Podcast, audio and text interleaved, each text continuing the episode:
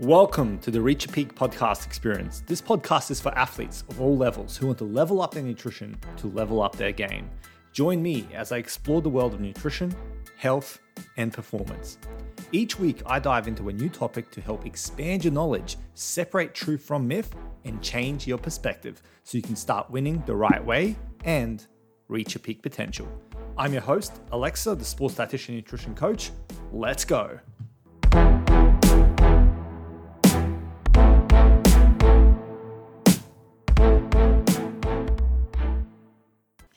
Okay, welcome back to the Reach Your Peak podcast experience. I'm your host, Alexa, as always, the sports dietitian and nutrition coach. And today we've got a part three for a series that I've been doing now for a few weeks where essentially I rate different things in the nutrition world.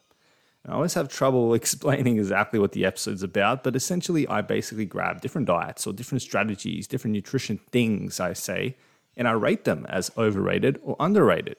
Okay, so you understand more about from a sports dietitian's perspective, certain things and how they actually fit in within the whole universe of the nutrition world. Okay, so I've done already uh, 10, obviously. So I've done two episodes before. I do five per episode, and today going to share another five. Going to review them for you and tell you why. Number one, okay, today, number one, we're going to review is BCAAs. Now, looking back, I'm surprised I didn't do this for one of the earlier episodes, but I'm going to do it now anyway because BCAAs are a very, very popular supplement, and you need to know the truth. And the truth is that they are highly overrated. Highly overrated to the point where they're actually not, they're kind of pointless for a lot of people in the sense that if you're eating enough protein and you're eating protein from good sources outside of the BCAAs, you're just going to be kind of, you're going to be watering yourself when you've already watered yourself enough. Think of it that way, okay? It's kind of like washing your car when it's already raining outside. Like it's just not going to be doing any effect. Okay, so that's what you want to think about BCAAs as. You can maybe take them if you like the taste of it. There is some evidence to support that it can help with DOMS, so delayed onset muscle soreness. But beyond that, just sipping on BCAAs all day, not only is that not conducive to good success if you're already eating enough protein, it potentially could be reducing your muscle protein synthesis because you need those peaks and valleys when it comes to muscle repair and recovery and damaging and all that sort of stuff. And if you're doing BCAAs where you're constantly in repair mode, it could diminish your muscle gains. So that's something to think about as well. But yeah, BCAA is highly overrated. Number two is healthy ice cream, quote unquote healthy ice cream. So what I'm talking about here is we're talking about Halo Top, we're talking about the Aldi version, we're talking about like Tilly's and Kenny's and all the kind of ice creams that are considered healthy because they're lower calorie or higher protein or something of that nature. So this one here, in my opinion, is actually properly rated.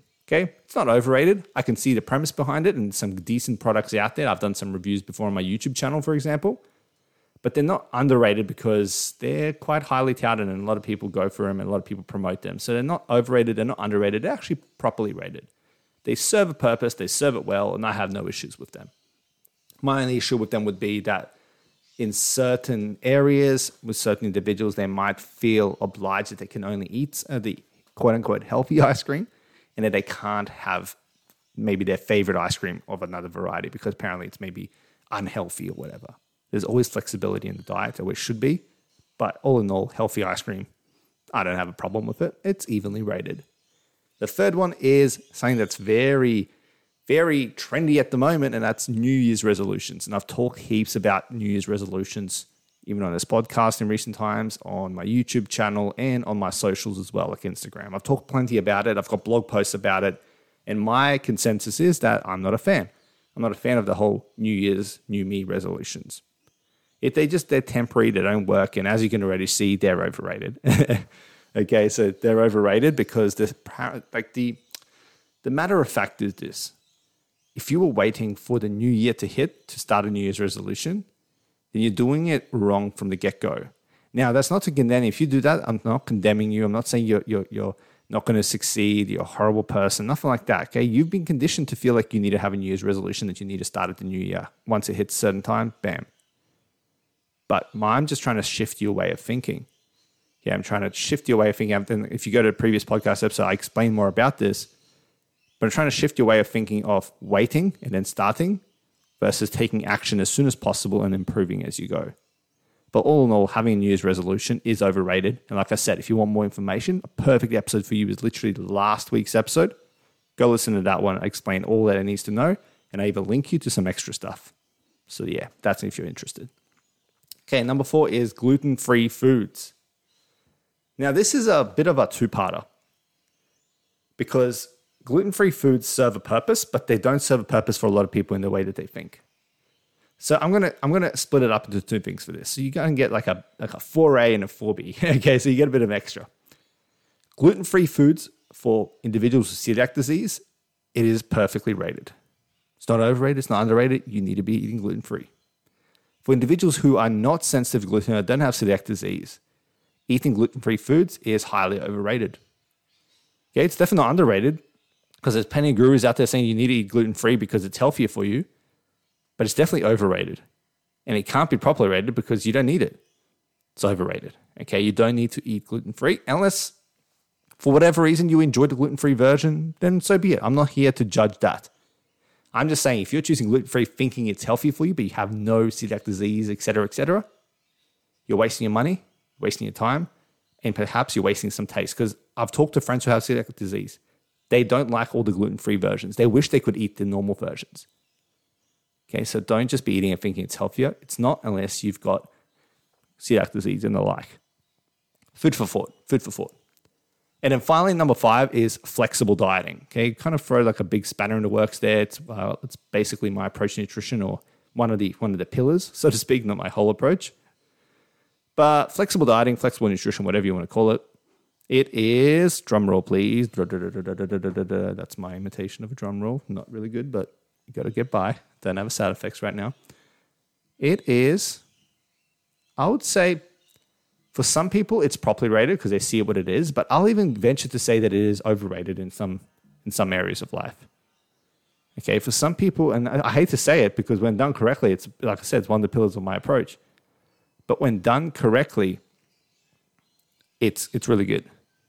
But when people overemphasize, you know, that you need to be you know that you need to focus on this and that and you can't have any flexibility that's when that's when the issue lies. So it's when the obsession leads to flexible dieting becoming inflexible dieting that's when it becomes overrated. But in some spheres as well so this is a bit of a weird one. I don't even know why i include this because it's like bits and pieces here and there. But for some people it's actually underrated because people don't realize how good flexible dieting is. Actually no i'm going to switch my answer.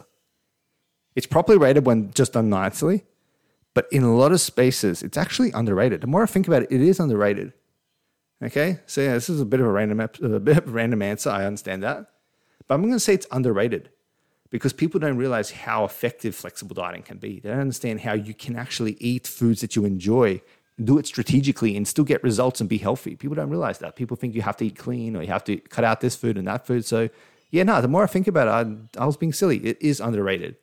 Hey, flexible dieting, as popular as it is overall, it is underrated in terms of people still have this block when it comes to flexible dieting, thinking, oh, surely I can't be eating in that block of chocolate and still get results. You can. I do it. So do my clients, and they're doing well.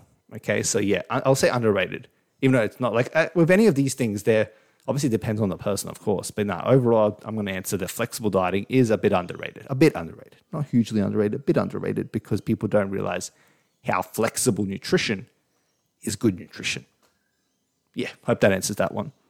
So to do a bit of a recap, BCAAs, highly overrated, healthy ice cream, properly rated. New Year's resolutions, they're not highly overrated, but they're a bit overrated. Gluten-free foods for people that don't need it, overrated, definitely. And then number five, flexible dieting, it is actually generally a bit underrated. Okay, just a smidge underrated. Yeah, that's my answers for this one. Okay, so look out for part four in the coming weeks whenever I decide to do it, and I'll do another five. Another five nutrition things will be rated as overrated or underrated, maybe even some properly rated. Okay, hope you enjoyed today's podcast. I'll talk to you soon. Have a good one. Bye.